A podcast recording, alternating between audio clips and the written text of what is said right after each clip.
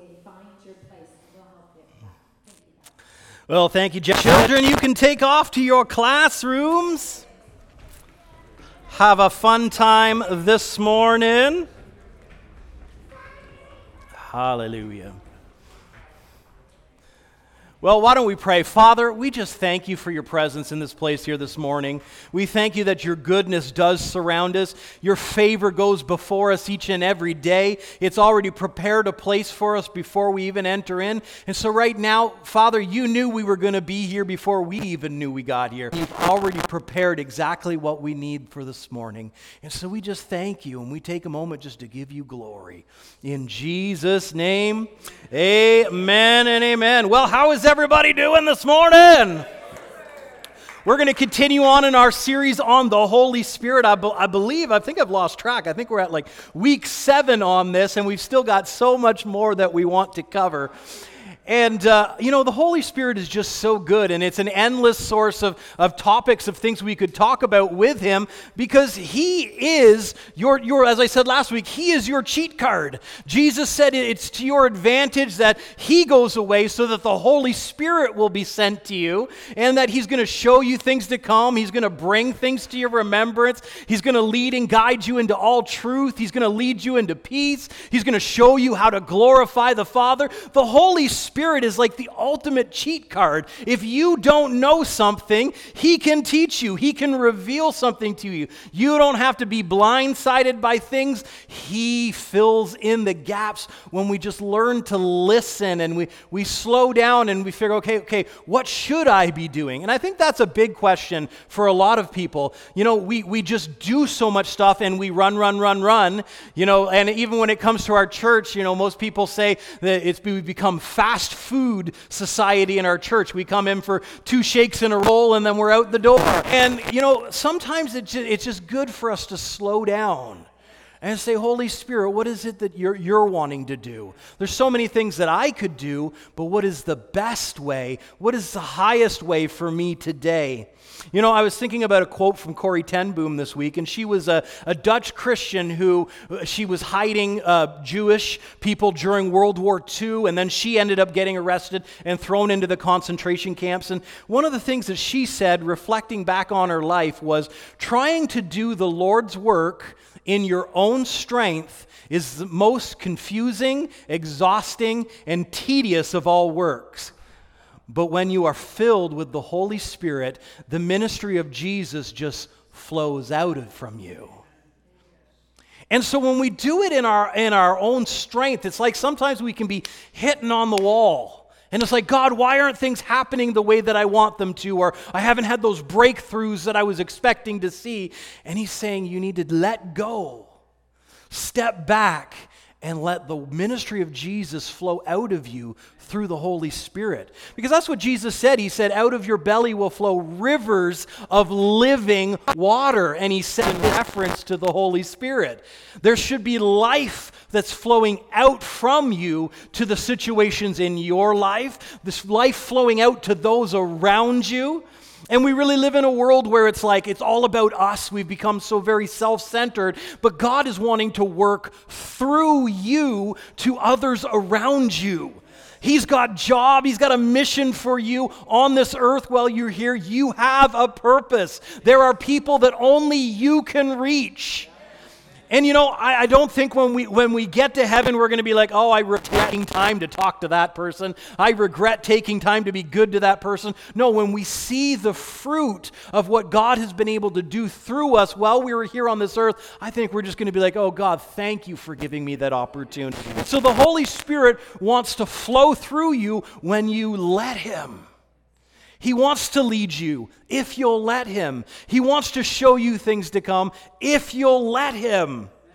And Jesus said, I'm, I'm not going to speak to you in a figurative language. We know that a lot of his teaching he did in parables and stories, and the disciples said, like, oh, well, I don't know what you're talking about, Jesus. And Jesus would have to explain it. But now he's saying, when he's teaching them about the Holy Spirit in John chapter 16, he says, I'm not going to speak to you figuratively anymore. I'm going to speak to you plainly about the Father. He wants to speak plainly to you, he's not making it difficult. And you know, for a lot of Christianity, they look and they, we, we get this mentality that, well, you, you just never know what God's going to do. You can't know what's around the corner. And I understand where they get that idea, but it's a wrong idea. It stands in contrast to what Jesus said the Holy Spirit would do. If he's going to lead you into all truth, he'll do it. If he's going to show you thumb, I don't I shouldn't be confessing, well, you never know what God's going to do if the work of the Holy Spirit is to show you what he wants to do and lead you in that.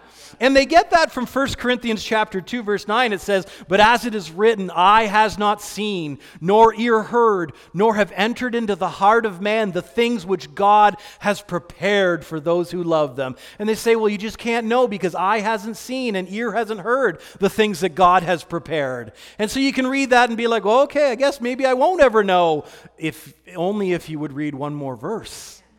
It says, "But God has." Revealed them to us through his Spirit. For the Spirit searches all things, yes, the deep things of God. And so we really need to root out some, some language out of, our, of the way we talk and stop saying, I just don't know what to do, because you do. The Holy Spirit's never short on what to do and He will reveal to you what's up next, where you need to be, what you need to be doing by the Spirit. And it says the Spirit searches all things, yes, the deep things of God.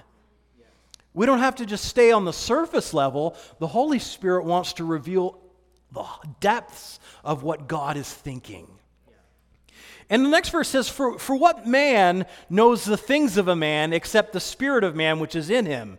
Even so, no one knows the things of God except the spirit of God. And so, what Paul is saying, he said, natural people know natural things. And if you want natural things, sure, yeah, go ask your neighbor. Go think through, through yourself in what you've been learned. But it says in the next verse, we have not received the spirit of the world but the Spirit who is from God, that we might know the things that have been freely given to us by God. Why don't you go ahead and say this? I know. I, know. I, see. I see. I hear. I hear. I'm not in the dark. And the next verse he says, These things we also speak, not in words which man's wisdom teaches, but which the Holy Spirit teaches, comparing spiritual things with spiritual. Comparing spiritual things with spiritual.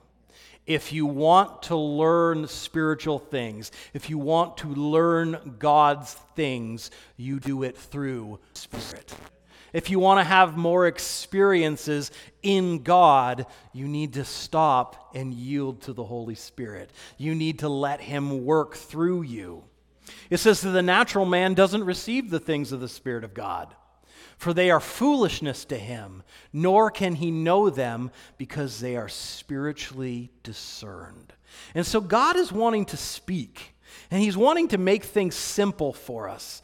And, you know, it, it doesn't have to be a diff- difficult thing. When we say, well, I just don't know how God leads me, well, that's easy. We can learn. We said last week that the number one way that God speaks is by His Word. And so if you want to know what God thinks, He wrote it out for us, He made it real simple.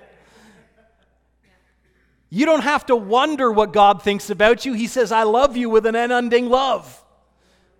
He says that he's, if you want to know what God thinks about here, he says that by his stripes you were healed. If you want to think about God's provision for you, he said, I will supply all of your needs according to my riches and glory in Christ Jesus. He didn't even make it based upon what you could do and what you can make happen. He said, I'm going to bless you based upon what I have done.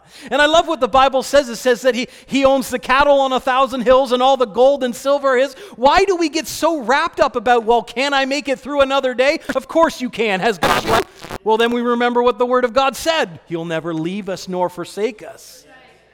And you know, I, one thing I didn't say last week when we were talking about this is I find this is something that w- the world really needs right now. We are dealing with such an epidemic of people dealing with anxiety and depression and all these different emotional strifes. And I found in my life the Word of God cures those for me. When I'm feeling alone and I'm like, nobody loves me, the Word of God reminds me that, yeah, He still does. When I feel like I'm alone and no one's got my back, I realize He will never leave me nor forsake forsake me. Where it says, we, where if I go through troubled waters, there he is with me. And so when we put in the word, when we get into those emotional, trying times, sometimes we just get emotionally tired, right? I find that the word is the perfect cure for that. It just rises up right when I need it. But as we said last week, that a closed Bible is covered ears. And the thing is, if we won't listen and obey the word, what makes us think we'll obey another form of leading?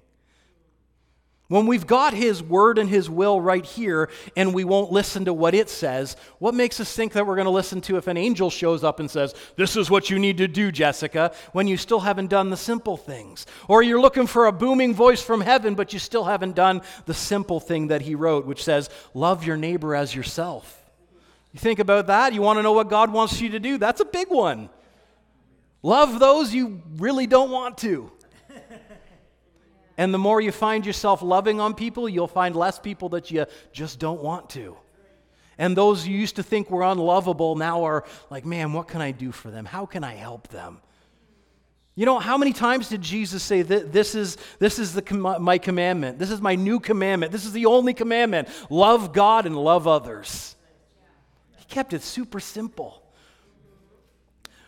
We said another way that God can lead us is by an angel. We saw that with Philip. An angel came, gave him instructions, and he went and did them. Paul came, an angel came to him and said, Don't worry, Paul, the ship's going to go down, but you're all going to be saved. We saw Cornelius, an angel came to him and said, Go to Joppa, and you'll find a guy there named, named uh, Simon, he's, and his name's Peter, and he's living in the house of Simon the tanner. He's going to tell you, an angel gave them instructions. And so it's not that that can't happen, it can happen.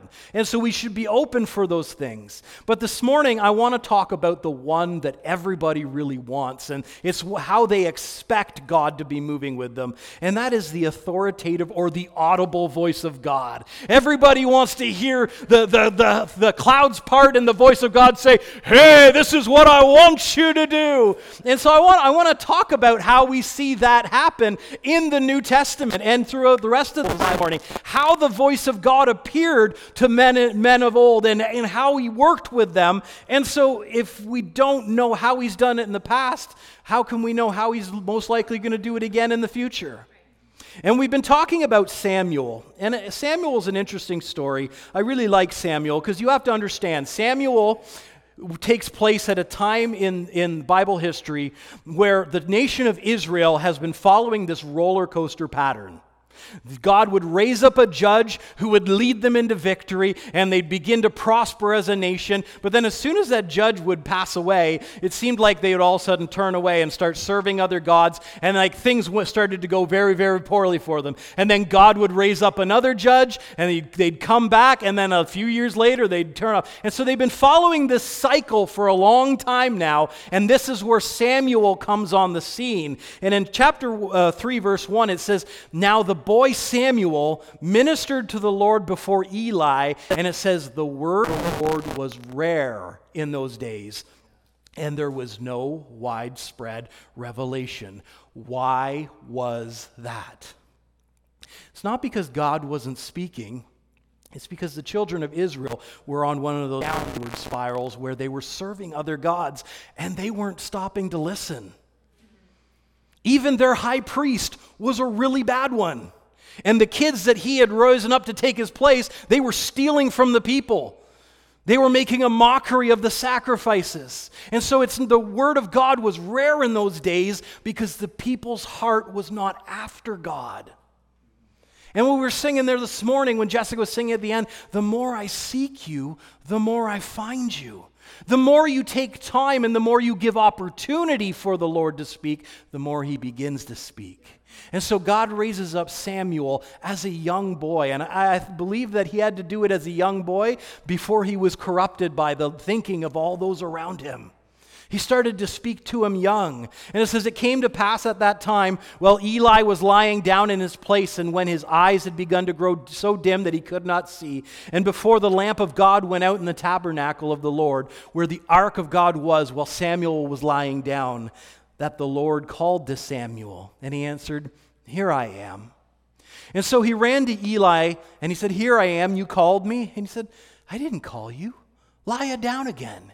And he went and he laid down. And we see this happen two more times after this before Eli finally clicks in and says, God's talking to the boy. When next time he speaks, say, Speak, Lord, for your servant listens. And the reason why I wanted to start with this uh, one again today, while we're talking about the voice of God, is you notice that with Samuel, when God spoke, it was so natural, it was so simple, he thought it was just a normal person.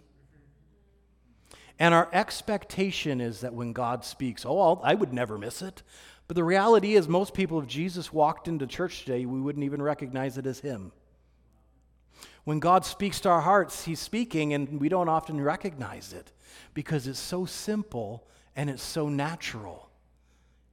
It seemed completely natural to Samuel. So, my question is maybe God's already been speaking to you, and we've just missed it. And we need to learn to quiet ourselves. We need to calm down. You know, when we even look at Jesus, in Luke chapter 3, when he was baptized by John the Baptist, it says, When all the people were baptized, it came to pass that Jesus also baptized. And while he prayed, the heaven was opened, and the Holy Spirit descended in a bodily form like a dove upon him. And a voice came from heaven which said, You are my beloved Son, in you I am well pleased. But do you notice what happened first? Jesus received the Holy Spirit. Then God began to speak. Up until this point, we have no recorded messages from God to Jesus. Up until this point, Jesus hasn't been doing miracles. We see a little bit later when he, when he does turns water into wine, it says this was Jesus' miracle. The Holy Spirit is a catalyst. When you receive Him, it's like He connects that cell phone service, and finally you got the bars, and you can make a call, you can do some talking, and you can do some listening. And so, even with Jesus, we don't hear God speaking to him until He first receives the Holy Spirit. And as we cultivate a life of the Spirit, we hear more and we see more than those who don't. And after pastoring for 13 years, the people who come and talk to me and say, "Well, God was showing me this, and, uh, and was, I saw this thing, and this is what I feel," need, they're the ones that take time for God. And the ones that seem to go through the bumpier ride are the ones that God gets their leftovers in their time. And I don't say that to shame people. We get to choose, and God will never force us to do anything we don't want to. But what I'm saying is, if you want to hear God and you want to have spiritual experiences, if you want to have the Holy Spirit reveal things to you, take the time and cultivate a lifestyle of listening, cultivate a lifestyle of receiving. You know, I've always loved a quote from William Temple. And this quote, what I'm about to tell you, it was an answer that he's giving to his critics. And his critics came to him and said, You know, you say that God is answering your prayers. We say that's nothing but coincidence. And what he said back to them was, When I pray, coincidences happen. And when I don't, they don't. And so he had a recognizing in himself that when he took time for God, when he began to pray, he talked to God, listened to God, things everybody else said's not going to happen began to happen. But he noticed when he didn't take the time for God, those same coincidences that his critics were talking about, they didn't happen. So maybe you have a little bit more control over the lever of how much you receive from God than you expect. You can have a little or a lot, depending on whether or not you want to give him the time and you want to open the ears.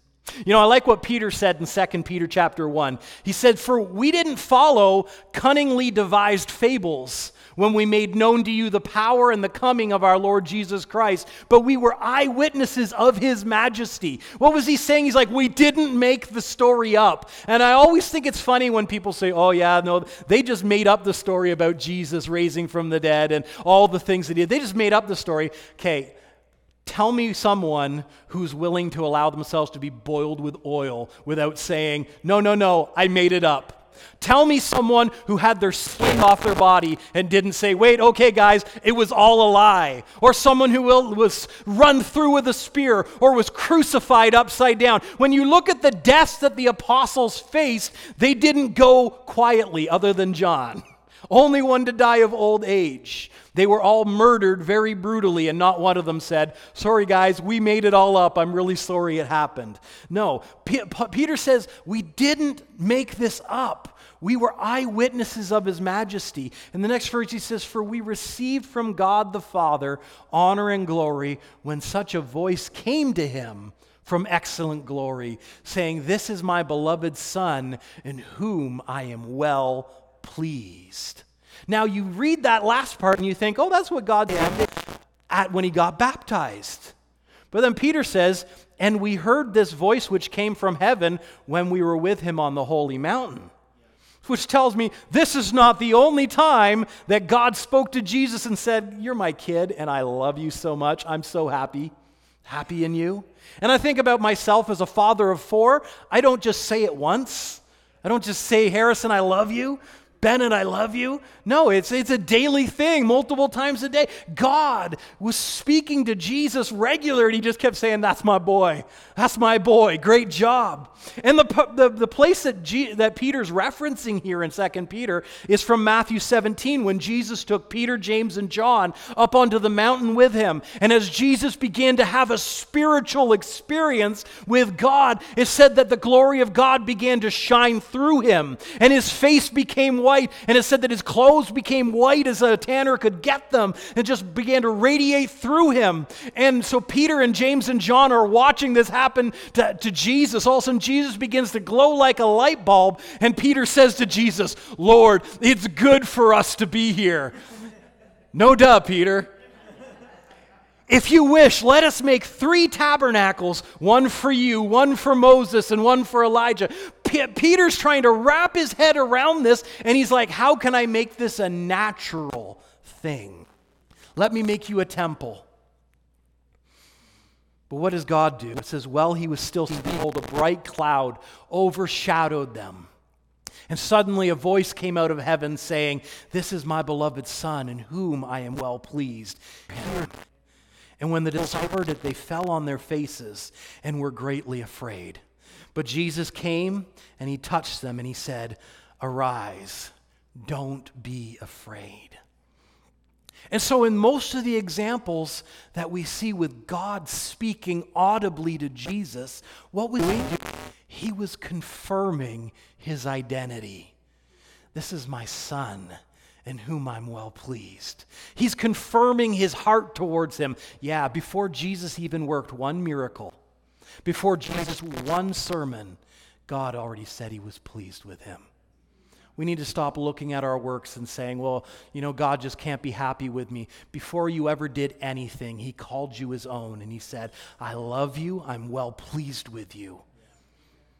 And so when we're looking for the audible voice to say that, you realize that the Word of God has been speaking that to you all your life. The Word of God says the same thing about you God is love, that He's poured His love into your heart. We see another experience with Jesus hearing the voice of God in John chapter 12. And this is the, the part of the last conversation that Jesus is having with his disciples before he's arrested and he goes to the cross. He says in John 12, 27, Now my soul is troubled, and shall I say, Father, save me from this hour? But for this purpose, I came to this hour. And so Jesus is telling, he's revealing to his disciples that he's going to be crucified and he's going to die. And he's like, and what should I say? Should I tell God to save me? I came to do this. So Jesus knew what his purpose was and he was going to walk through it and he was going to fulfill it. And then Jesus says, Father, glorify your name. And it says, then a voice came from heaven saying, I have glorified it and I will glorify it again. I love that. And so Jesus God speaks down to Jesus. Jesus is saying, Yeah, this is what I'm here for. This is what I came to do. And God speaks down to him and says, That's right, my boy. That's exactly. You know what you're going to do, and I'm going to walk with you all the way through it. He was confirming the direction with Jesus. And it says, therefore, the people who stood by and they heard it said, and that it thundered. And so, if we're going to talk about the booming voice of God, this is the time where that actually happens, where they heard it and they're like, what was that? And, uh, but the thing is, Here's the thing I've found in my experience that the louder God has to speak, there's two things going on.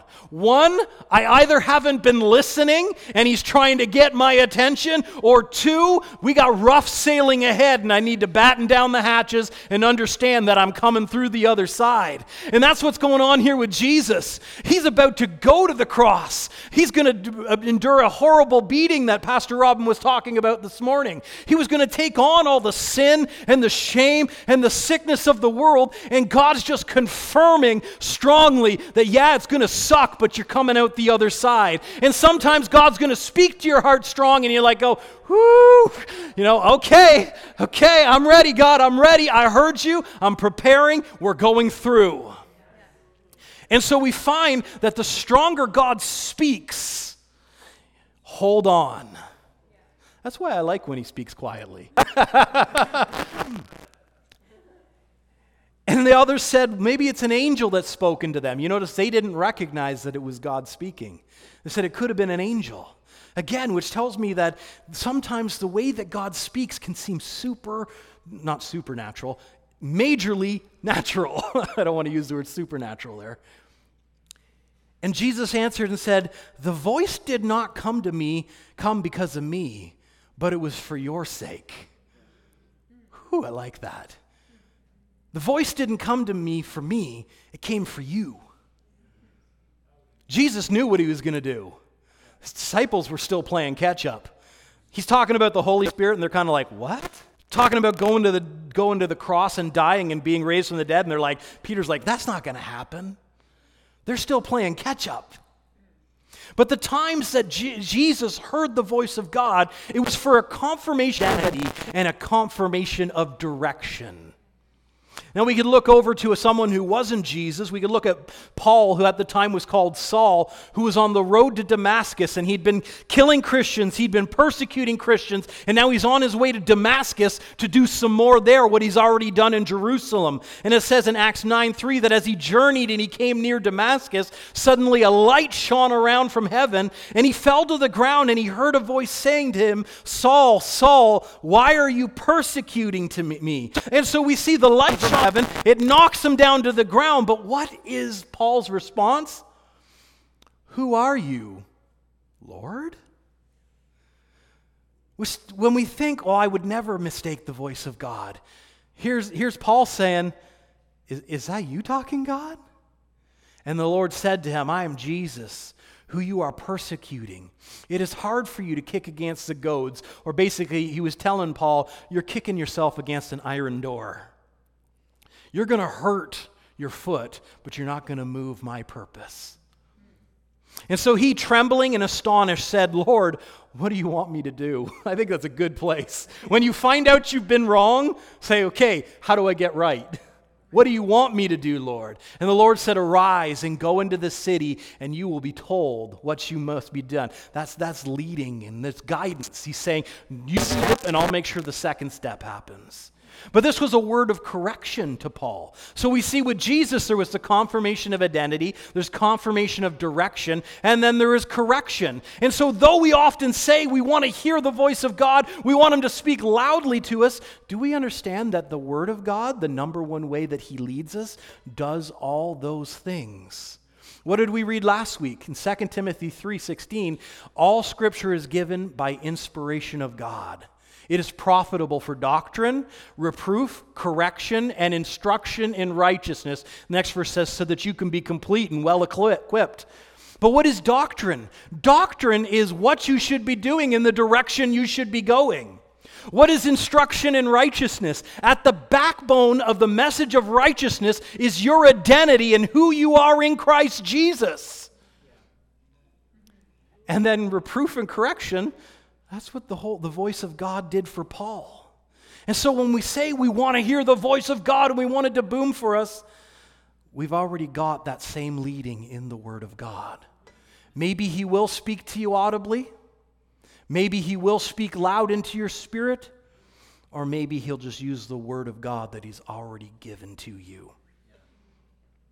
You know, I, I, think most of us, when God speaks, we're wanting to hear how much He's wanting to bless us. And He will speak those things. But I love what Deuteronomy 39 says is, The Lord your God will make you abound in all the work of your hand, the fruit of your body, the increase of your livestock, and in the produce of your land for good. For the Lord will again rejoice over you for good, as he rejoiced over your fathers. And we read that and we're like, Yes, Lord, whatever I touch begins to prosper. You're going to bless me, my livestock or my business is going to increase. And we think those are the things that we want to hear God speak. But he says this in the next verse if you obey the voice of the Lord and keep his commandments and statutes, which are written in the book of the law. And if you turn to the Lord your God with all your heart and with all your soul. And so when we want to hear those things, we got to remember if you want to walk in blessing, you go where the blessing is. And that's where God has instructed you to do and where God has instructed you to be. And that's what he said in his word. Next verse says, For the commandment which I command you today, it's not too mysterious for you, and it's not far off. Meaning, he's saying, This is not hard. You want to walk in blessing? Listen and obey. It's not mysterious. It's not hard. It, it is not in heaven that you should say, Who's going to go up there and bring it down for us, that we can hear it and do it? Nor is it beyond the sea that you should say, Who will go over the sea and bring it to us that we may hear and do it? But the word is very near you it's in your mouth, it's in your heart that you may do it. If you want to hear more from God, do the last thing He told you to do. Be obedient to it. Get where He told you to be. Focus on what he told, he told you to focus, and you will find yourself hearing more, cultivating that relationship with him.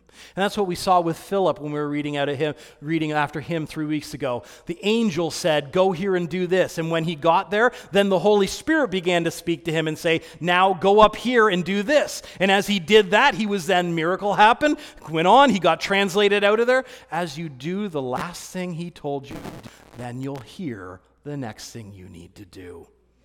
Because what it, verse 19 of Deuteronomy says, I call heaven and earth as witnesses today against you. I've set before you life and death, blessing and cursing. Therefore, choose life, that both you and your descendants may live. The choice to be obedient and walk in blessing is not in God's court, it's in yours and he told us the answer. Isn't that great when you get a test and you already know the answer? He says, Choose life.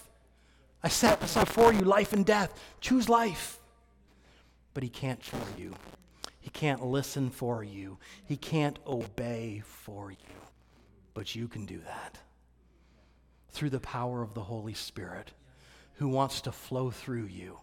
We don't have to walk this life in our own strength we can let the ministry of Jesus flow through us by the Holy Spirit. Father, we thank you for your word this morning. We thank you that, Holy Spirit, you are what the word says you are. You do what the word says you do. And so I let that happen in me this day. I thank you for your leading. I'm open to hear it. I thank you for you showing me things to come. I recognize it. I will obey. I'll do what you said.